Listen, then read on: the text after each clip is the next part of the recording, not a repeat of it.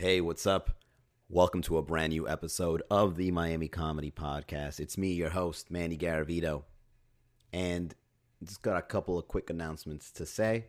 As always, a lot of comedy shows are coming up in Miami, and uh, 2020 is right around the corner. Lots of new shows, lots of new themes, new venues. Everything's everything's looking great, and uh, I can't be any more thankful than what I felt this past Thanksgiving. I actually gave thanks to all the people for making MiamiComedy.com the success it was in 2019, almost to the point where my religious grandma was actually telling me to hurry the hell up while giving praise. uh, delicious nonetheless. I always have a great time during Thanksgiving. I'm starting to realize it's my favorite holiday because showing gratitude really is an important factor to success. You've got to be grateful for all the things that have occurred in your life in order for you to get more. I don't know how it happens. I don't know why it happens. Perhaps maybe it just gives you some sort of optimism. But being grateful really is an important thing to move forward. And uh, once again, I'm really thankful that uh, so much has happened with the help of the comedians in Miami, with the help of all the comedy fans, with the help of all the business people I've met in the networking events. Miami just now has a pretty solid comedy scene where the shows are really good and people can go up work their craft, and actually make a name for themselves. Also, Mr. Wright's Gold Digger Saloon. We had to take Thursday off on Thanksgiving, obviously, but we return on December 5th. And if you haven't been to Mr. Wright's Gold Digger Saloon, it's in Wynwood. It's a really nice patio venue. Uh, it's got like this Western theme.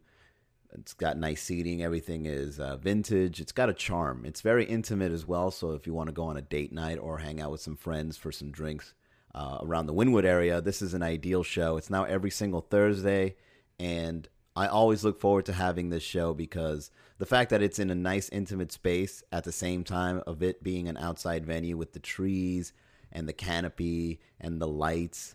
It's just an amazing show. You've got to check it out. It makes a comedy show really different than all our other shows. It really sticks out as an, a very original and unique production. Also, the Corner Comedy Night is another original and unique production because it's inside one of downtown Miami's most famous dive bars, The Corner. Uh, the Corner is right across the street from Club 11. A lot of people go there. I think they stay open till like 10 a.m. It's the ideal go to place after clubbing. But on Sunday nights, we put the nightcap on your weekend by offering you a free sponsored drink. The people at the corner have been kind enough to reach out to some sponsors. They give us some free drinks. Of course, you got to be 21 and over to attend. Do make your reservations in advance for this coming Sunday. I believe it to be December 8th. Uh, there's a Red Bar New Year's special happening on the 30th of December. We are currently embarking on uh, booking an all headliner or maybe a feature, maybe like three features, one headliner, something like that. I just want to do a really nice showcase for the final Red Bar show of 2019. Um, I think I've already got one filled in, one maybe. So maybe one and a half out of the four already filled in. This is a one time production, and I'm planning on doing this once a year where we just get a solid lineup of uh, big name local Miami comedians and maybe even record it. We'll see. This is a new project that I'm trying to embark in once a year. Also, uh, we're experimenting with joke offs at Barter real soon. So the success that is the Miami Comedy Roast Battles uh, by our good friend Mateo and all the people that are involved in it, I've decided to make another competition called the Joke Offs. And what Joke Offs is, let's say there's four rounds, two comedians each round, and then they each do like three or five minute set. The audience and the judges then chooses who had the better set. We can even experiment with things like uh, crowd work you know, who had a better crowd work or a theme or I don't know, improvisation. Uh, joke offs, uh, probably going to come next year, early January or February. Also, a lot of out of town comedians are coming to Miami during the holidays, so make sure you attend whether it's uh, Red Bar Mondays, Sweet Caroline Tuesdays, Barter Wednesdays, um, or Thursday at Gold Digger because uh, a lot of comics are coming from out of town to visit family, and there's going to be very original uh, lineups and surprise guests. So, for example, on the 18th of December, my good friend Adam Sheba from Los Angeles is coming and making a production over at Barter. which is, of course, ladies' night. So the ladies drink free during showtime. This is by far one of the hottest comedy shows happening uh, throughout the week. I mean, it's like 100 people in the audience every single time. Beautiful women, nightlife people. The night owls show up. I think like three rotations of audience members come in. You got the early crowd at nine. You got the crowd that shows shows up late in the middle of the show, and then you got all the people that are hanging around still at midnight, one a.m.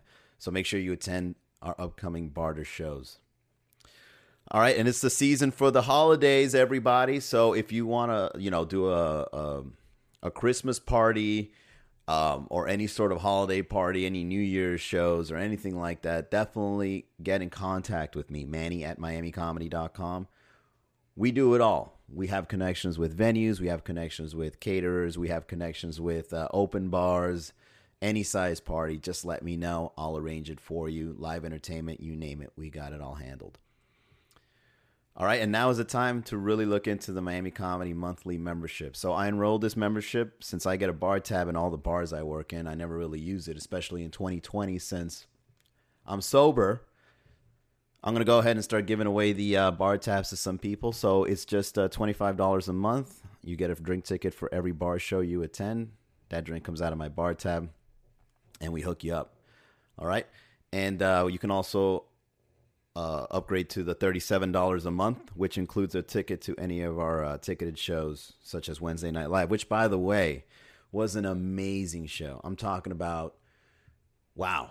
I mean, I was there just for the intro, but the turnout was amazing over at the improv on Thanksgiving Eve, the 27th of November, 2019. Was another amazing production. Big shout out to Kyle Grooms, big shout out to Brooklyn Mike and WWBC for getting the word out and for making such an amazing performance possible. Never miss out on Wednesday Night Live. If you see if you see tickets for Wednesday Night Live, get them as early as possible because what we do is we we hook up the people that buy that buy them early. You know, if you purchase early, you get like a discount, and then the closer you get to showtime, the tickets increase because you know a lot of people always wait till the last minute, and those that are enrolled in our newsletters, they always get the update on like, hey, heads up, you know, five dollar tickets happening right now. So if you see tickets for Wednesday Night Live and you want to see uh, an amazing comedy show in the middle of your week, definitely get those tickets. So now that the holiday season is upon us, what what are you gonna what are you guys gonna ask for Santa? What do you guys want? What are we what are we getting for Hanukkah? I've I've given up on Christmas gifts a long time ago. Okay, I I'm now at the age where I'm getting socks.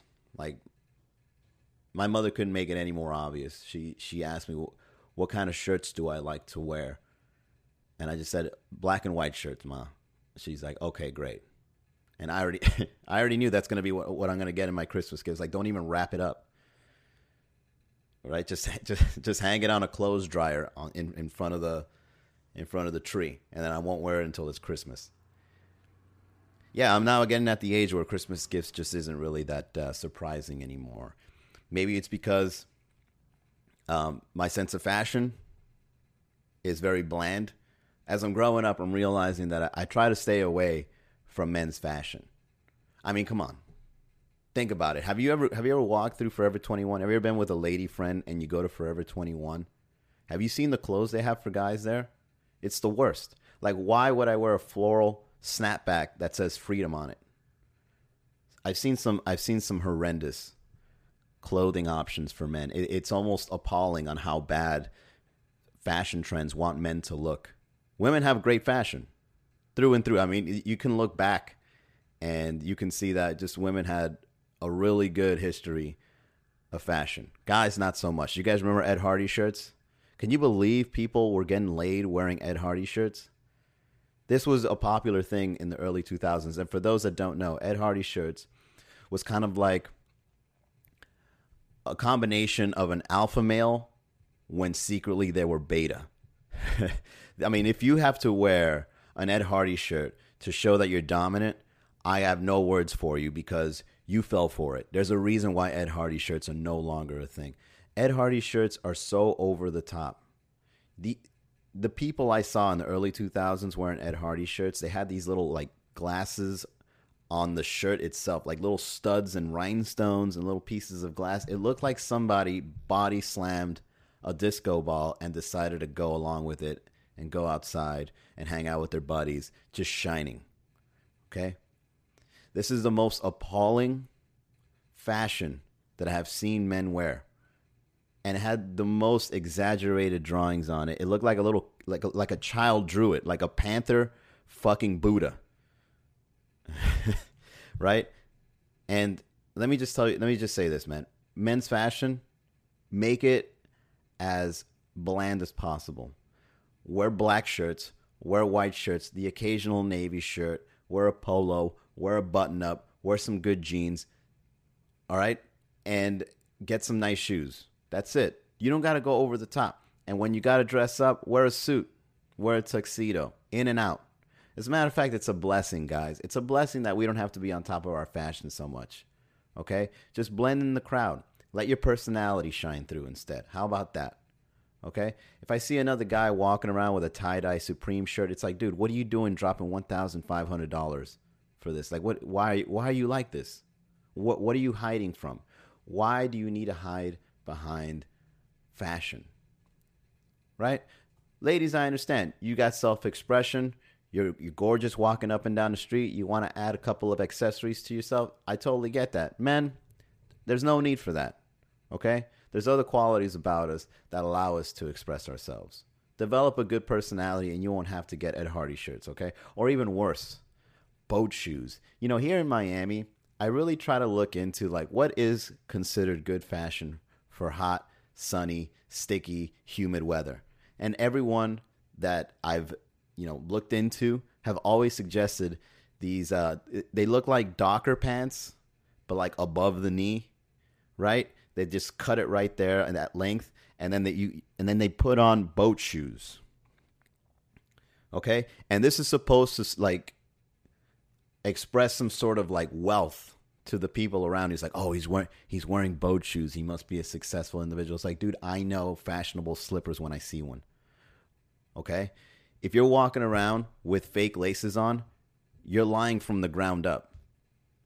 There's no reason to wear boat shoes. It's the worst kind of shoe that I've ever seen. I've also seen these kind of like velvety looking shoes. They're not necessarily boat shoes and they're not they're not necessarily slippers, but like you don't wear them with socks on and they've got like this little tassel in the in the middle of it. It's kind of like you just get out of bed and you just slip them on and you go out in the world and then you, that's it. That that's considered fashion. I don't know. I don't know what to say. Maybe it's me. Maybe it's me because to be honest, I just buy like two pairs of boots, one light color, one dark color, and I mix and match them with my with my attire. Okay? I love boots, even in hot weather. Okay, boots are the most versatile kind of shoe that you can wear.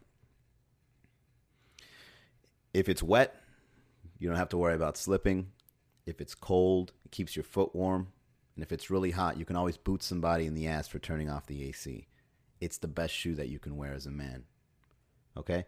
Sneakers, all right. You know, I've obviously, you know, I've owned a pair of sneakers before, but the thing is, I think there's a culture around sneakers that it's just not fun. You know, if you get like a pair of white Air Force Ones from Nike, I mean, if you scuff them, that's it. You lose them all. And they go on your shoe. I mean, they go on the, on the bottom of your feet. You know, you're walking around when you wear these shoes. You're bound to scuff them. Someone's going to step on your, your shoe right? It's going to rain. You're going to step on a puddle eventually. Getting these, getting sneakers, especially fashionable sneakers. You know, all the sneakerheads out there. I, I don't understand. I don't get it. Again, maybe it's just me. I'm just a guy wearing boots and bland T-shirts on the streets, and you know what? I feel great. I feel fantastic. That's what I'm gonna do. I'm gonna ask Santa for like a whole bunch of uh, Calvin Kleins. Just give me like a bunch of white shirts, Santa. I'm gonna sit on his lap like, you're not looking too uh, fashionable there either, Santa. Don't judge. I just recently saw um, The Irishman on uh, Netflix. Did you guys see that movie yet? Oh, what a great movie! I I missed the filmmaking that is Martin Scorsese. His filmmaking is just so well done. It's a really good story. He always chooses these these mafioso style characters and they're always full of you know in-depth personality and he gets the great actors to do them you know familiar faces but acting different roles. It's just always a work of art for me. I really enjoy those kinds of movies and the irishman was no different. Thoroughly enjoyed it. It was amazing to see uh, maniscalco playing on there. And um hang on here. Getting text messages. Who is it? Is it santa? Let's see. Anyways uh, speaking of which, you know, Santa should be in Santa should be in a mafia movie. Santa would play would play a great mafioso guy because he, you know, he's he's got character. Everybody recognizes him. He's always got money to buy a bunch of toys for children. Okay, like why hasn't anyone done a movie, you know, mob style with Santa Claus. That would be a great hit. Martin Scorsese can direct it. It'd be amazing. You know, Santa, you know, he gets on his uh, sled, and starts going to Miami, and starts, you know, seeing that things are a little different in the city. Starts making moves, right? Returns back to the to the North Pole, but he's got a different kind of snow with him. And then he starts realizing that you know no one believes him in, in him anymore. So, you know, toys just ain't cutting it. So now he's got to be cutting something else. You know, I'll start running the, the cocaine lab. It'd be a great front. You got to leave the United States. No one's going to go to the North Pole. You're covered. You're never going to get raided. Santa Claus should, Santa Claus should be I'm telling you man. This would be an, a, a great well-made movie. It's got fantasy, it's got mafia style, it's got business, it's got characters, recognizable characters. Okay? Dasher and Prancer and and Vixen and Rudolph, you know, they're you know, all the reindeers are now going to be drug mules. If they if they if they ever do get raided, like let's say you know the CIA or the yeah, the CIA would like you know get involved, the DEA or something, you know, and they bust in into sand. They'd just be like, "Hey, man, this is just snow. There's snow all around the North Pole, or you could just dump it." DEA, open up! just dump all the snow in the other in in the snow outside, right? You, they won't they won't know. It'll just blend right in.